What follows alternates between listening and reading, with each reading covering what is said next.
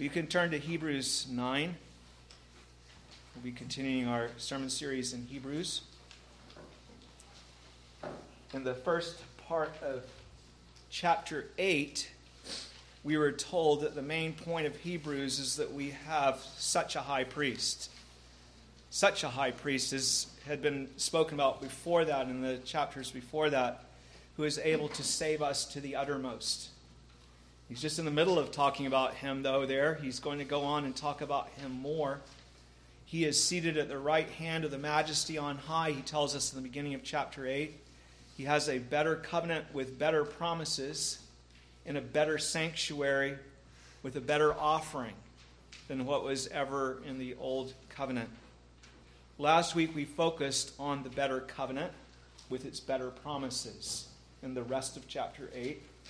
And today we're focusing on the better sanctuary in the first part of chapter 9. And next week we will begin to focus on the better offering. We'll be uh, on that one for uh, more than one week, I'm sure. But our scripture reading about the better sanctuary is found in Hebrews 9. So I'll read that to you, the first 14 verses of that chapter. Really going to uh, be dealing with the verse 11 through um, 14 probably this week as well as next week. It's going to be one of those overlap uh, passages. But uh, Hebrews 9, beginning in verse 1, here is the word of God. Then indeed, even the first covenant had ordinances of divine service and the earthly sanctuary. Just, just remember the first covenant we learned last week, the way he's using that term. It refers to the covenant that was made when he brought him out of Egypt with Moses. So the, with, with the temple or the, the, tabernacle at time and all those things were, were set up. So again, verse 1 Then indeed, even the first covenant had ordinances of divine service and the earthly sanctuary. For a tabernacle was prepared, the first part in which was the lampstand, the table, and the showbread, which is called the sanctuary. And behind the second veil, the part of the tabernacle which is called the holiest of all, which had the golden censer and the Ark of the Covenant overlaid on all sides with gold, in which were the golden pot that had the manna, Aaron's rod that budded, and the tablets of the covenant. And above it were the cherubim of glory overshadowing the mercy seat. Of these things we cannot now speak in detail. Now, when these things had been thus prepared, the priest always went into the first part of the tabernacle performing the services. But into the second part, the high priest went alone once a year not without blood, which he offered for himself and for the people's sins committed in ignorance. The Holy Spirit indicating this that the way into the holiest of all was not yet made manifest while the first tabernacle was still standing. It was symbolic for the present time in which both gifts and sacrifices are offered, which cannot make him who performed the service perfect in regard to the conscience.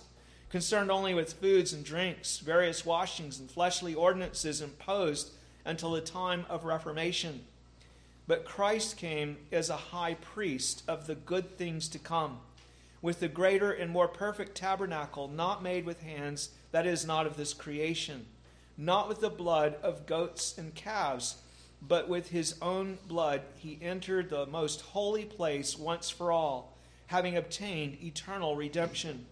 For if the blood of bulls and goats and the ashes of a heifer sprinkling the unclean sanctifies for the purifying of the flesh, how much more shall the blood of Christ, who through the eternal Spirit offered himself without spot to God, cleanse your conscience from dead works to serve the living God? Thanks be to God for his precious, infallible word. This section has a lot to say about the tabernacle, or maybe we could say about tabernacles. Verse 9 tells us that the tabernacle in the Old Testament was symbolic of the present time. And so we want to look at it that way. It's symbolic of what is now. It was filled with symbolism that shows us about Christ, our great high priest. Today we'll look at what it shows us about Christ and his ministry. So, first, the tabernacle was designed to show us that God is with his people. Chapter 9 opens, as we read a moment ago, then indeed, even the first covenant had ordinances of divine service and the earthly sanctuary for a tabernacle was prepared. You see that the tabernacle there is referred to as an earthly sanctuary or holy place. The word holy is uh, the same root word, sanctuary is the same root word as the word holy in the original language. So a sanctuary is a place where God is present. Okay, where, where you engage with God, where you interact with God. It's a holy place where He manifests His presence, we might say. A tabernacle is that's a word for a tent. So this tent, it says, was prepared by human hands at God's command, God's instructions, in the first covenant. And again, that's used to refer to the covenant that was made with them when they came out of Egypt, when Moses was given the pattern for, for that tabernacle. The, this tent was prepared according to God's instructions to be God's tent, to represent where God dwelt with his people, a holy sanctuary pitched in the midst of the tents of his people. Now, the idea was that God dwelt among his people. This was a remarkably encouraging arrangement. Okay, here they were, and God says, I have my tent with your tents. I live among you. It was a visible token that God was with them. It gave them a concrete expression of his promise that he would be their God and that they would be his people and that he would dwell among them. They had a visible representation of that. When they had a tent, God had his tent. What happened when they moved into the land and built houses? God built his house among the people's houses. He had his house with their houses. Just as he had been in a tent when they were in tents, so when the land had peace and was settled, then he had a house among them, a temple that he lived in, the representation of his dwelling among them.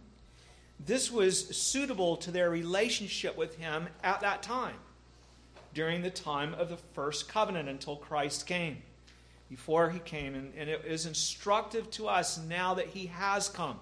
So it had, it had benefit for them, suitable for them at that time. It has benefit for us in looking back and learning from it about more about Christ.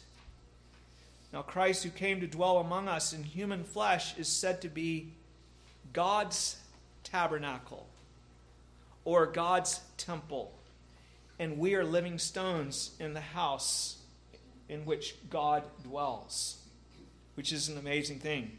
Uh, John 1.14 says of the divine Son of God, that the Word, or the Logos, the Word became flesh and dwelt among us. You know that word dwelt? You know what that word means? It means that he tented among us, literally. That he tabernacled among us. He, his tent was with our tents. His human flesh, which is a tent, was with our human flesh. So the Word became flesh and dwelt among us, and we beheld his glory. The glory as of the only begotten of the Father, full of grace and truth. We saw God among us, living and walking among us. Now, we should not look then at church buildings as temples or sanctuaries today. They are meeting places, and there are places that we do meet with God, but not in the same sense of the sanctuary of old. As Jesus told us in John 4 23 through 24, God is no longer worshiped at Jerusalem or some other place as a sanctuary, but he is worshiped in spirit and in truth. In other words, not as opposed to falsehood, truth is opposed to falsehood, but that he's rather as opposed to image and shadow that represent the truth. So you can have a building that represents a sanctuary, then you can have the sanctuary where God is actually present and the people are with God. Now we as people joined to Christ who is in heaven with us with the same spirit of God dwelling in him and dwelling in us are a living temple. You have to get your head out of the idea of a building. It's people now with the Spirit indwelling them, a living temple, living stones joined to Jesus Christ as our head. Okay, dwelling, God dwelling in his people. Paul speaks of us as seated with Christ in the heavenly places in Colossians. So here, we who are still on earth, Christ is in the heavenly places, and we are there with him in a way because we're part of one organic church, one sanctuary. In Ephesians 2, he speaks of us as, verse 20, having been built on the foundation of the apostles and prophets, Jesus Christ himself being the chief cornerstone, in whom the whole building being joined together grows into what? A holy temple of the Lord, a sanctuary, a tabernacle, a temple of the Lord, in whom you also are being built together. We're part of it as a dwelling place for God in the Spirit. So there are many scriptures that we could look at to talk about that. I referred to uh, Peter a little bit before when I was uh, talking about it, and read that verse to you later in, when we do the Lord's Supper. But the, the furnishings of the tabernacle are also rich with symbolism about God dwelling among his people. What happens when God dwells with his people? What, what is there when God's dwelling with his people? What does that what effect does that have? There were two parts to the tabernacle that was that God had them prepare in those days the holy place and the holy, holy place. The holy of holies, as we call it, or the most holy place. The holiest of all, as it says here in Hebrews. It's given different names like that that are similar to each other.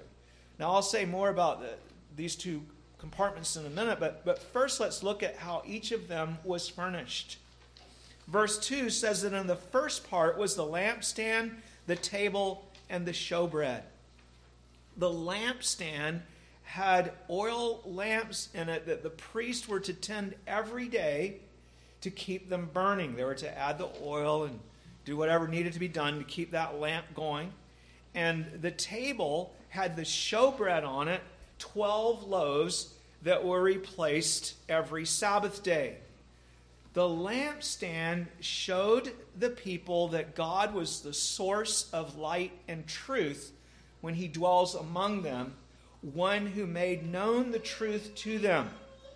This, of course, represents Christ, who is said to be the light of the world, who tabernacled among us, who is the prophet by whom all the prophets spoke, who is the light of all of his people.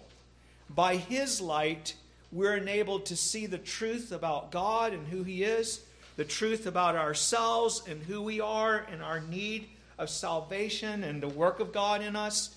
We're enabled to see our sin then clearly. We're able to see the way of forgiveness. We're able to see the promises of God concerning us. We have light. We're not wandering around in the darkness, not knowing where to go, not knowing what's true. God dwelling in our midst is the source of light. Be sure that you receive His word then with true understanding and faith. When Christ is shining on you, the word is alive to you. It convicts you of sin.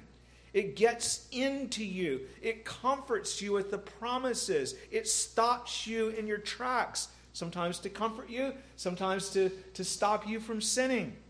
It's something that you actually trust. It brings about a response to God of love and delight in Him and who He is. The table of showbread shows that God is the source of our sustenance. Yes, He is, we know, the one that gives us our daily bread, as the Lord Jesus taught us to pray. Give us this day our daily bread to maintain our bodies. But much more, the point of the tabernacle and the bread in the tabernacle is that He spiritually nourishes, nourishes us with the bread of heaven. Jesus Christ declared plainly that He was the bread that came down from heaven to give eternal life to the world that we might know the Father through him. Without this bread, you have no power to live God, live for God, or to know God. You're not able to grow and thrive in your walk. If you have children and you don't give them any food, they can't grow and thrive. You, you can't advance from glory to glory, which is what we do as God's people. You are dead even while you live, because without Christ, your life is not lived for God. It cannot live. You cannot live for God. So you see that in the first covenant, in the old covenant, God was pleased to show them that He was their source of light and life in the, in the symbolism of the tabernacle. Now Christ is the tabernacle, and we through faith in Him are made holy, and we have the light that He gives and the life that He gives in us as His holy temple. The light is there, the bread is there. God, the Holy Spirit, fills the whole tabernacle, Christ and His people, with life and light, the people who are joined to Him by faith. Now, the second part of the tabernacle, this is the what we might call the deeper part. This is the Holy of Holies. Okay, so you've got the holy place, very restricted place. Then you've got the Holy of Holies, which is far more restricted. Okay, what is here? There, there are even more items mentioned. So, so let's look at them. This chamber that it represents God's very presence and throne room. Okay, this is where He is seated, as it were. What we saw in the vision with the Ancient of Days. Here is, here is his, his place, you see. And uh, so it's, it's the, the Holy of Holies. So, first of all, it says that there is here the golden censer. Okay, the, the word here simply means a holder of incense. And so you'll find it translated different ways sometimes. Some people say the altar of incense, and some people say the censer of, of incense. The word itself could refer to either the altar of incense, which is actually in the first part of the tent, not in the Holy of Holies, but in the holy place, the first part, instead of the Holy of Holies, where it was to be kept burning constantly. So it could refer to that altar of incense, and many think it does, or it could refer to a portable censer that you would carry incense in an incense holder. Okay, and the high priest would get incense off of the incense altar that burned continually. When he was going into the Holy of Holies once a year, he would take that censer with him, a portable one that he could carry, not the whole altar, and he would go inside with that incense, filling it with the smoke of the holy incense in the inner chamber while he ministered there. The main idea of the passage of what it actually says is that it was for the Holy of Holies.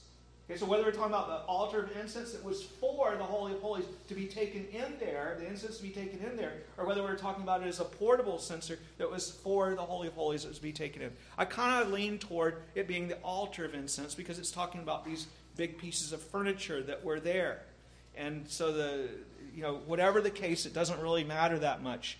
But incense represents clearly in Scripture the offering up of pure, pleasing prayer, holy prayer, which rises with the sacrifice as a sweet savor to God. Such prayer is not offered up by human by sinful humans because our prayers are tainted with sin but only by Christ. Thus, the incense represents his prayers offered up ultimately with his sacrifice. So, in the Old Testament, there was no one to really pray such prayers, and so there was a symbolic representation of prayer by incense rising up to God. Who could intercede for us? Who could be holy and really, truly holy before God? So in the tabernacle of old, it showed that such prayer was essential. Thus, it was symbolized by holy incense that was made with a unique formula that wasn't to be used for any common use, only to represent prayers offered up to God. Now that Christ has come, it dishonors him to use incense because now there are holy prayers that ascend to the throne of God from him. He is there interceding. We don't need to have something symbolizing that because we actually have it now. It was a provision that was made suitable to them in the Old Testament until Jesus Christ came who now in our flesh offers up holy prayers that are pleasing to the Father. This is a huge encouragement to us because always there is faithful, holy prayer happening on our behalf. Jesus Christ ever lives, as we saw earlier, to make intercession for us.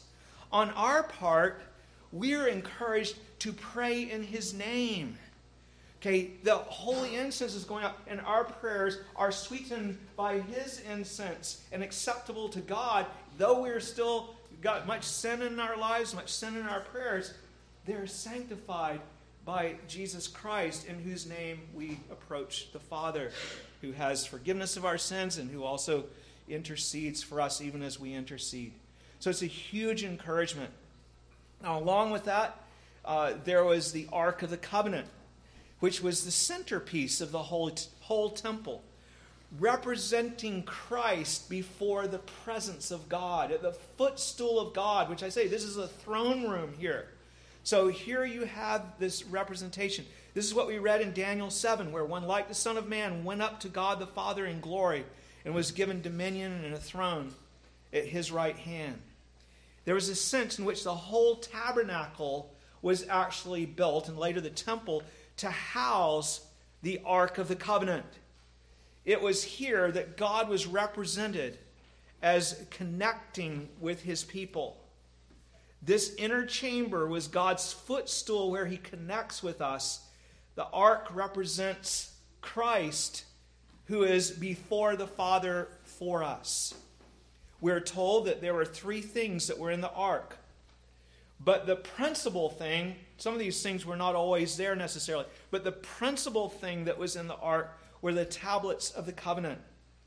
These had the Ten Commandments inscribed and are the requirement for there to be communion with God.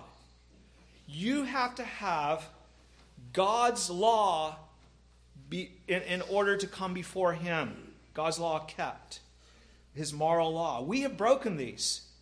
And God showed Israel that they had broken them, so that when He brought the Ten Commandments to them, there was thunder and lightning and terror, and don't even come near me because you'll be destroyed because you don't, you don't keep this stuff. You don't keep this. You, you violate these. We saw in Psalm 40 that he came with the law written in his heart. And we're going to look at that further. It wasn't just written on stones, which is the representation of what had to be done, but Christ actually living out the, the holy law of God, the moral law of God, fulfilling all righteousness for us, is before the Father as our representative to connect heaven and earth to connect God's people to Him. This is what God requires of His people, and this is what Christ provides. God established a tabernacle for His people to meet all the requirements for them to have fellowship with Him. The other two items were the pot with the manna in it and the rod of Aaron that blossomed. When Jesus was here, He told us that He was the true manna that came down from heaven to give life to the world he also is the one who has authority as the anointed priest and king. The thing that was represented by Aaron's rod that blossomed, you may remember that, that uh, they, people were contending with Aaron about who should lead and who should be the high priest. Why, why was it just Aaron? God had chosen Aaron.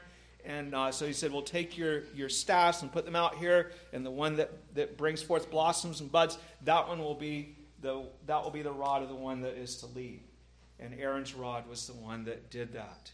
And so this, uh, this may also be the staff that was used to do miracles.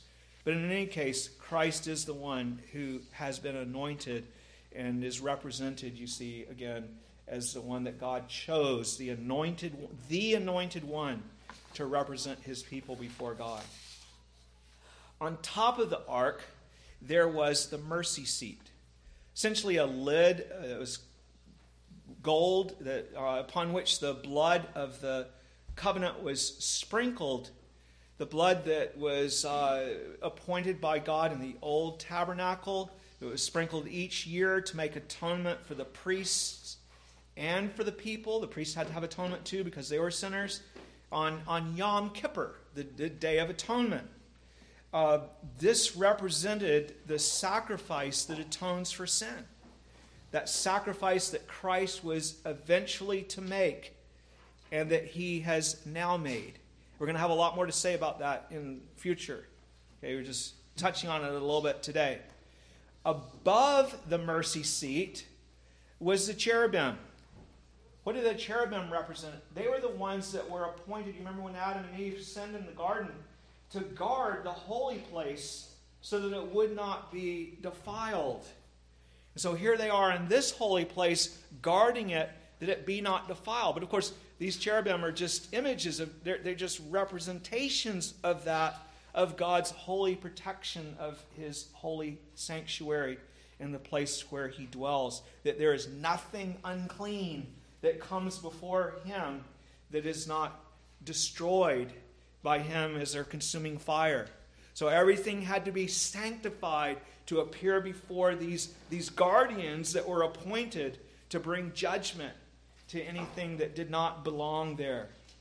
So all of these things, in all of these things, were shown how God dwells with his people, how he tabernacles among us. And all of these things were shown of Christ. To have God dwell with us is an inestimable privilege. It is the restoration of how things are meant to be for a human being. We're made to dwell with God. Everything is wrong if we do not dwell with God. We're meant to have communion with Him as our source of spiritual life and light. We're in the darkness and helpless without His nourishment and His light. We are meant to have commandment keeping lives with pure prayers and service that are an offering of sweet incense to Him. This is all what is represented here as how things ought to be and what God provides that they may be. With the tabernacle, the Lord shows that He provides for us all that we need as His people to live with Him. It is Christ who is the tabernacle, it is Christ who is the sanctuary where we're able to come to God and have everlasting communion with our Father.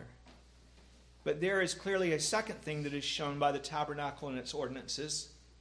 The tab- tabernacle with its ordinances also shows us how unfit sin has made us to dwell with God. We need to see this because we're forever minimizing sin. That's what we do as people, as fallen people. We do not accept how unacceptable sin has made us to God, how unfit we are to dwell with Him. Sadly, it has become a very common thing for churches to turn the message of the gospel upside down. Instead of showing people that they're desperate sinners who are much worse than they think they are, who are unfit to dwell with God, then instead they are told that even though other people might not think much of them, that God knows how holy and good you are, how pure you are. God sees your pure heart and your lovely heart and all of these things. And it is a great wickedness because the Bible tells us the very opposite it's deception. We think that we're good when the Bible says that our very hearts are deceitful and desperately wicked, so much so that we can't even know them. Jeremiah 17 9.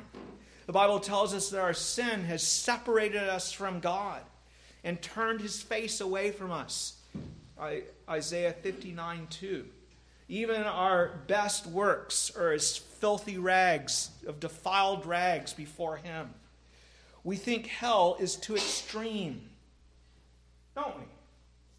because we're, because we're deceived. How could God send someone to hell?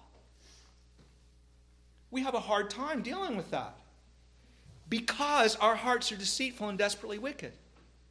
We, we, don't, we don't come to terms with that. We can't see that. And the tabernacle says that's how it is. Like, you are sinful and you can't come to God. There are all kinds of barriers set up we think that nobody deserves to go to hell, when in fact the Bible teaches that we all do. Now, with the tabernacle of old, God erected barriers then by which his people were kept apart from him, symbolically, as it were, at that time, lest they be consumed on account of their sin. Verse 6 and 7 describes the restrictions. These restrictions are there to reveal to us that we can't go to God because we're sinners. Okay? Verse 6 says that nobody but the priest could go into God's house at all and to do the, not only to do their service only after being purified. Look, look at verse 6. The, the words are Now, when these things had been thus prepared, this tabernacle had been prepared, the priest always went into the first part of the tabernacle performing the services. Other people weren't allowed to go in, the priests went in. Now, this verse, verse 6 doesn't emphasize that so much, but verse 7 brings this together. Verse 7 shows even further that only the high priest could go into the actual place that represented God's dwelling place, the inner sanctuary. But into the second part, verse 7 says, the, the high priest went alone once a year, not without blood, which he offered for himself and for the people's sins committed in ignorance. Note well, he was the only one who could go in, and he could only do that once a year. And for what purpose? To bring sacrifices for his own sin and the sin of the people committed in ignorance.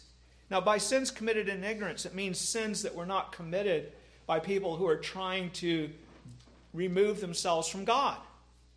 In other words, when we are people who are truly God's people, when we're born again, when we have the Holy Spirit, we sin, and then we fall, we fall into sin, and then we regret it, and we say, Why did I do that? The good that I want to do, I do not do, but the evil I hate, that I do. And we repent. But when someone says, I'm tired of God, I don't want to have anything to do with God, I'm not going to serve God anymore, and they sin in that way, of course there's no sacrifice for sin for that. That's a deliberate rejection and repudiation of God, as opposed to a falling and stumbling into sin where there is forgiveness with God if we repent and come to Him. So he could, uh, there, were, there were symbols of atonement. He could only enter with these symbols of atonement and symbols of pure prayer as one who is also himself symbolically purified. It was all symbol. He, he wasn't really holy, was he? But he was made holy by all kinds of washings and sacrifices and things like that. And the people, same thing. And the incense, there weren't real prayers there that were acceptable to God, but there were representation of that. That's how it was in the temple. So you see the point. The tabernacle shows that even the people God called out to be his own people were not fit to come to him because of their sin. There were all sorts of washings, all sorts of sacrifices, all sorts of gifts and offerings to purify them, even to be acceptable in an earthly tabernacle. All showing that they still needed to be purified and still needed atonement for their sins. If purification was needed for ritual acceptance, how much more for real acceptance before God? Now, by not letting the people go in except the high priest for in that for only a moment once per year to make atonement, the Lord was showing his people how unfit they were. That is not my interpretation. That is the interpretation that we're given in verse 8 in the Word of God. Look at what it says. All of those things where the priest could only couldn't go in but once a year and no one else could go in, the Holy Spirit indicating this. Why did the Holy Spirit have all that? That the way into the holiest of all was not yet manifest while the first tabernacle was still standing. The people could not go in to the holy place that was a copy because the way to go into the holy place that was real was not yet manifested. What was shown symbolically was true in actuality, excluded because of sin. As long as the temple show, stood, it showed that the way for sinners to come to God had not yet been accomplished. It showed that until Christ came, all their offerings did not open the way for sinners to come to God. They, they couldn't truly go to God by those offerings. Look at verse 9 and 10. What does it say about that earthly tabernacle? It was symbolic for the present time in which gifts and sacrifices are offered which cannot make him who performed the service perfect in regard to the conscience, concerned only with foods and drinks, various washings, and fleshly ordinances imposed until the time of Reformation, when the real sacrifice would be made. These were only symbols of purification, the, the purification that was needed. There was encouragement in these symbols. There was encouragement that God was going to provide this, but these ceremonies themselves were not to be rested in. They showed and kept alive the fact that sin had separated God's people from them. They couldn't go in by these. The priest couldn't stay in, he could only drop in quickly and come back out. These rituals could not make the consciences rest that their sin had been taken care of before God. Why? Because it hadn't. It had not yet been taken care of.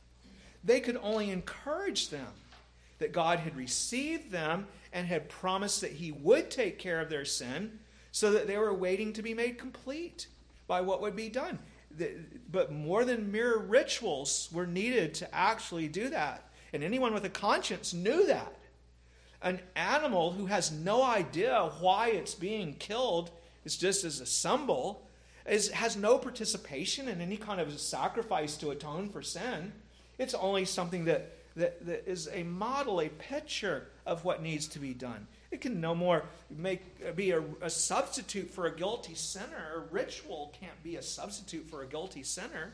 You have to have a real individual who is suited to do that. So the very symbolism itself did not allow the people to come, even symbolically, into a symbolically holy place. To make it very, very clear that these symbols of purification and atonement had not and could not ever open the way for sinners to come to God. That's why they were done over and over. In the tabernacle, we see what Christ had to do then. Okay, and that's, a, that's what we want to see next. So we see that the tabernacle showed that God dwells with his people. And then we saw that it shows that his people are sinners, so that they have to have provision made for him to dwell with them. And in the tabernacle, we see what Christ had to do, represented by those signs. The people under the old covenant were to see from these symbols what God was going to do. Now, they could only see it in a shadowy way, but they were to see in their ceremonies that God was going to provide for them in the future. He told them that. You Remember when uh, Abraham was supposed to offer his son, and then instead he had the ram in the thicket, and he said, Not this is the sacrifice that God requires, but he said, God will provide the sacrifice that is required in the mount. That was just a symbol of it. And he said, I'm going to provide the real thing. And everyone was looking for that. They were not to rest in those ceremonies themselves which they sometimes did, okay, and people still rest in ceremonies today, but rather in God, who by the ceremonies showed what he would do in the Son that was promised to them. The ceremonies showed that an undefiled priest, okay, who is cleansed by all those ceremonies and things, an undefiled priest must go before God's throne. One who must be truly holy to offer the sacrifice for sin. The ceremonies showed that he must go in with pure holy prayers. Okay, like the incense that was there in the ceremony, that was ex- prayers that were acceptable to God. The ceremony showed that he must make an atonement that would actually atone for sin. Blood must be shed by one who stood in the place of God's guilty people, represented by animals, but certainly not accomplished by them. The ceremony showed that the law of God carved on the tablets of stone must be set before God in their behalf. Not a wooden box with the law written on it, but a living human with the law truly kept in obedience and love before the Father, a living heart. We are to see that God, who provided a tabernacle in the Old Covenant, has provided Christ as his tabernacle in the new covenant. He is the sanctuary where sinners meet God, not symbolically, but actually and truly. Look how our text shows us that Christ is in reality what was represented in the tabernacle of old. Verse 11 But Christ came as high priest of the good things to come, with the greater and more perfect tabernacle not made with hands. That is, not of this creation. Not with the blood of goats and calves, but with his own blood, he entered the most holy place once for all, having obtained eternal redemption. He, here is an offering much different than the offerings of old. It is the offering of Christ Himself brought before God Himself. What was only symbolized has now been done for real. He has obtained by that eternal redemption.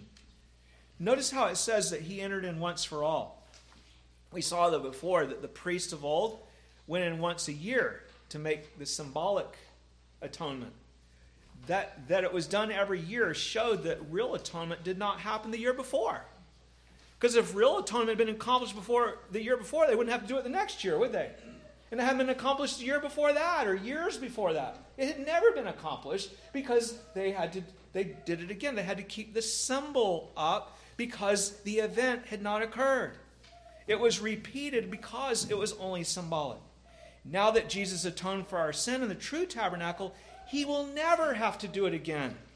That's why God did not give us a church calendar in the New Testament with annual repetition.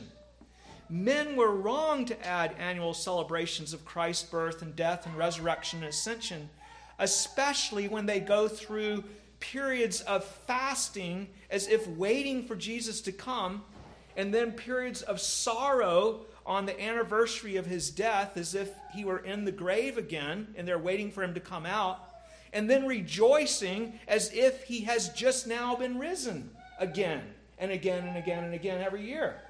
No, once Christ made atonement, it never needed to be done again. And so New Testament worship is different than Old Testament worship. Nowhere do you find annual ceremonies appointed in the pages of the New Testament. Now that he has come, we are to declare what he has done each Lord's day and to rejoice in what he has done each Lord's Day. No longer do we look at it as something that needs to be done or something that has just been done. We look at it now as what was done 2,000 years ago. Yes, we look for what is yet to be done. There's still things that are yet to be done, and we look for those. The rest of God's people uh, are, need to be drawn in Jesus said, I have many sheep that are not of this fold. I have to bring them. He's doing that. He's bringing in the nations. We, his saints, have to be perfected in holiness. We're certainly not that. We've got to grow and mature and become all that he's called us to be. The destruction of all his enemies is yet to happen, including the destruction of the enemy of death, so that his people will be raised up with new bodies, and his glorious return has to happen to gather all of us to Him to live with Him forever in new heaven and new earth. But what was shown at the tabernacle, as not yet accomplished at that time, has now been accomplished. And so we don't act like we're waiting for Jesus to come. We don't act like we're waiting or we're, that he has just been crucified and we're waiting for him to rise. No, we come as those rejoicing that these things have all been done, that he is a Savior always at the right hand. He's not in the grave, He's risen, He's alive. What assurance you ought to have that there is forgiveness in Christ. Verse 13 and 14 say, For if the blood of bulls and goats and the ashes of a heifer sprinkling the unclean sanctifies for the purifying of the flesh, how much more shall the blood of Christ, who through the eternal Spirit offered himself without spot to God, cleanse your conscience from dead works to serve the living God? If it worked symbolically, how much more does it work in reality? In other words, if they were purified symbolically, how much more are we purified by Christ Himself? We have God's Son Himself who made atonement by His blood. We have Him who presented prayers as holy incense and was heard. We have Him as the one in whom God's commandments are found. Christ Himself has tabernacled among us. He has fulfilled all that was required to bring us into fellowship with God. So don't be an idiot who tries to do for yourself what you can never do. You can't make yourself right with God. Christ came. He is the one. The tabernacle is Christ, us in Christ, trusting in Him. Don't try to make yourself right with God by rituals when what has been done has been done in truth. It's not rituals that make us right with God, they never did. They portray what is done or what needs to be done. But Christ Himself is the one that we trust in. He is the tabernacle, the sanctuary where sinners can live in communion with God, not by coming to a building, but by trusting in Him who died and rose again and living with Him. Come to Him, lean on Him, or perish. Those are the only options. Come to Him, lean on Him, or perish. Come to Him, or go on in your aimless, confused, foolish, destructive path to eternal misery. Those are the options. Rise and let us give thanks to God.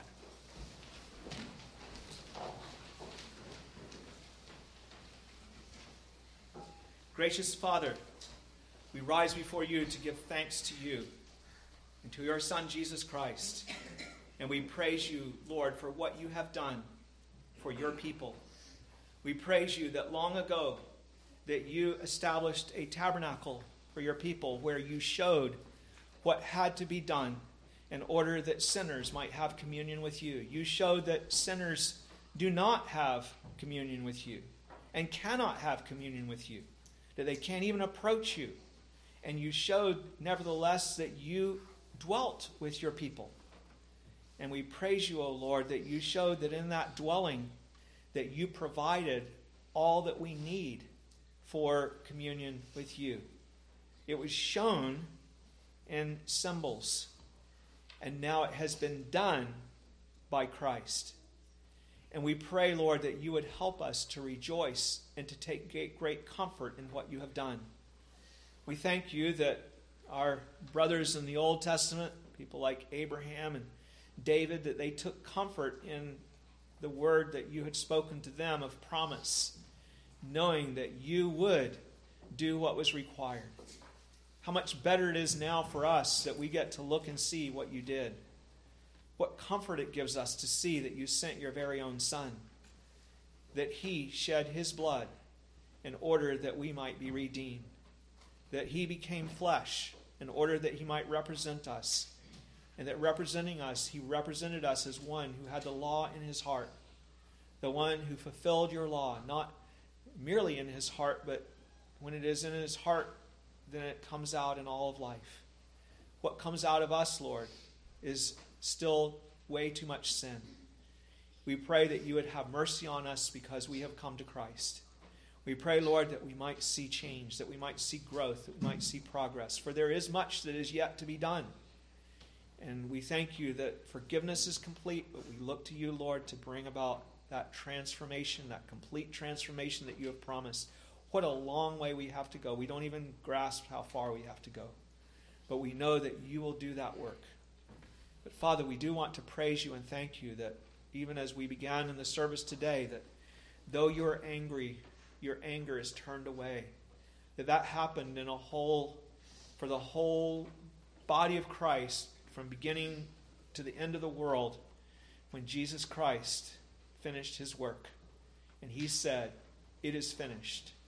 And truly, it was finished. The sacrifice had been made, the atonement had been received. He declared your name to his brethren, and he told us to praise you. Here we are, then, Lord, standing before you now, thanking you for what you have done, what you did 2,000 years ago. With all the church of God, we lift up our hearts in adoration and praise and thanksgiving to you, O Lord. Please, Lord, help us then to rejoice in what has been accomplished for us and to go forth making it known in all of the world. For you are a holy God, and you have reconciled us to yourself through your Son. Pour out your Holy Spirit upon your church this day and cause your people everywhere to rejoice in Christ Jesus, our King, our risen Savior, who is reigning at your right hand until all of his enemies are made his footstool. Bless us, Lord, as we come now before you to at the table. We pray in Jesus' name. Amen. Receive now the blessing of the Lord. Now may our Lord Jesus Christ Himself and our God and Father, who has loved us and given us everlasting consolation and good hope by grace, comfort your hearts and establish you in every good word and work. Amen.